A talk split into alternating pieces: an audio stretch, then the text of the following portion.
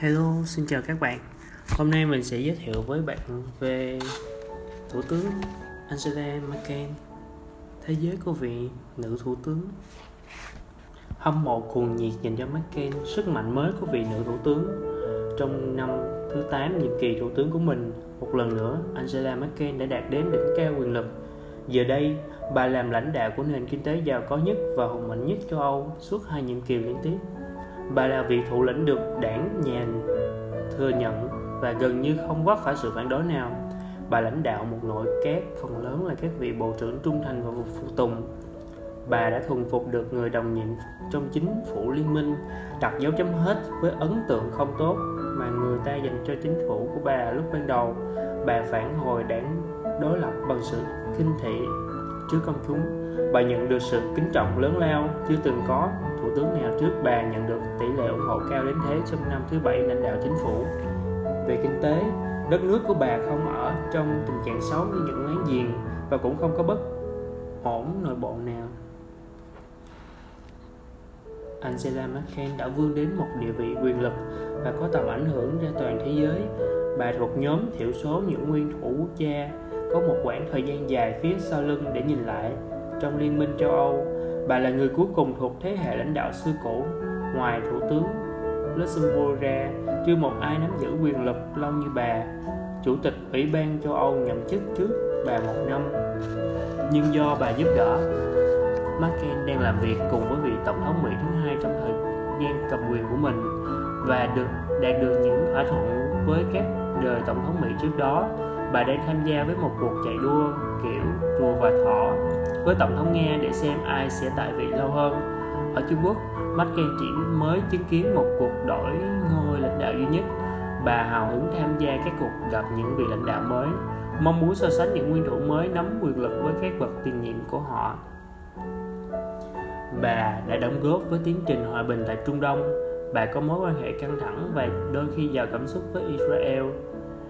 Dĩ nhiên, một phần bởi lịch sử của nước Đức, nhưng còn bởi loại cảm xúc cá nhân vốn ít khi bà bộc lộ để tránh can thiệp vào những mối giao hảo quốc tế. Tính chất căng thẳng của một loạt sự kiện trong thế giới ai Rập cũng làm bà bất ngờ.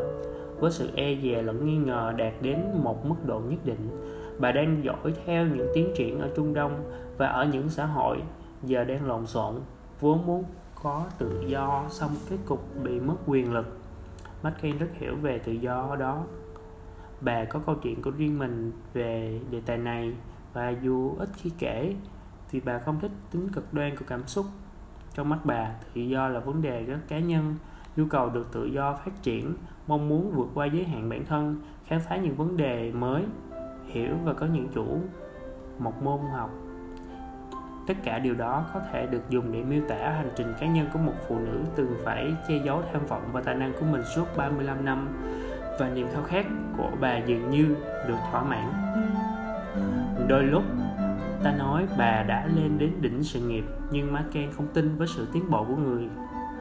Theo đường thẳng, với bà, chính trị là trò chơi có tổng bằng không. Sự bồi đắp của những điều tích cực lẫn tiêu cực và sự kết nối liên tục của thành công lẫn thất bại.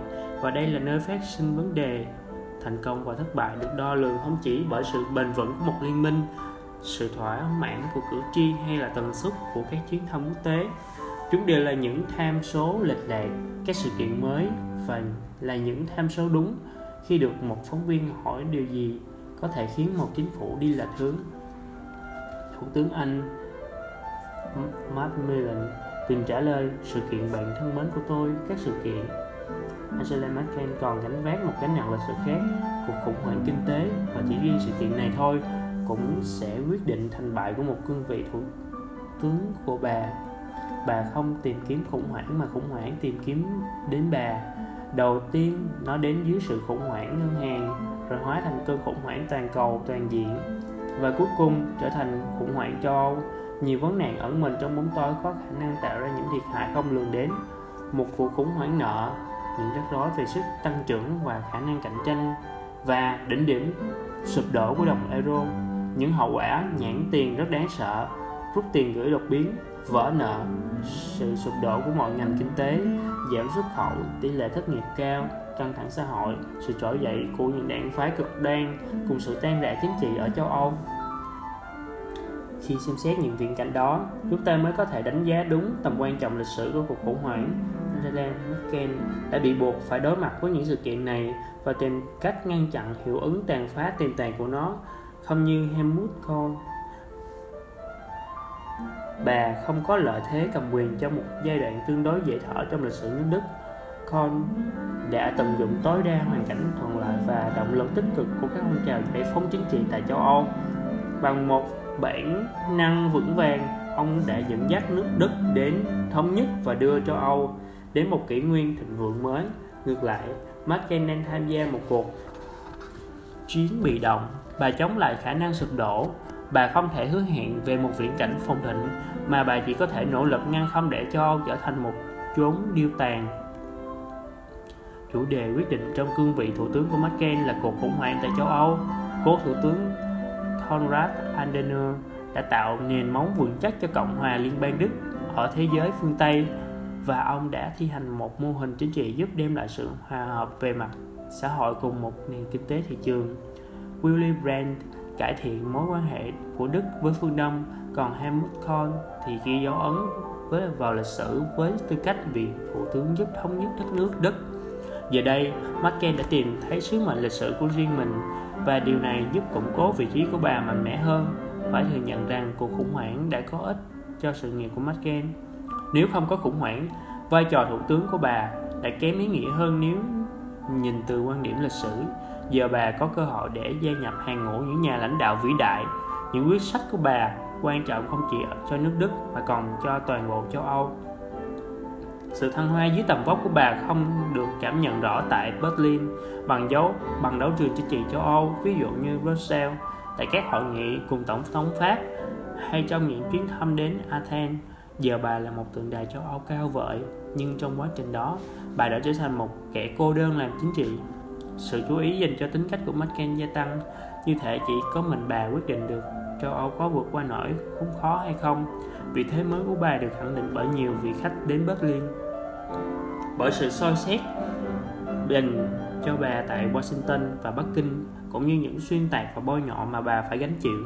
Merkel trở thành nhân vật chính trong các tạp chí thời sự trong suốt 4 năm khủng hoảng, bí ẩn của Angela Merkel, The Mystery of Angela Merkel, nhà lãnh đạo lạc lối The Lost Leader, bà châu Âu Proud Europe, bà mẹ nản lòng Mother Discourage báo động Angela Day Atlantis is và chẳng có cụm từ hay tranh biếm nào mà người ta không dùng để nói về bà.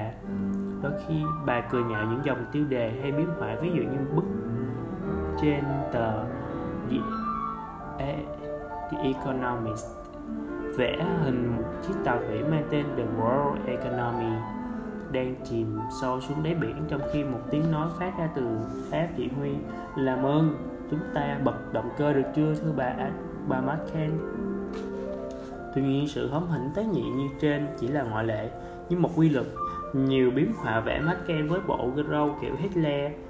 Marken ngực trần, đang cho anh em nhà Kanziki bú sữa.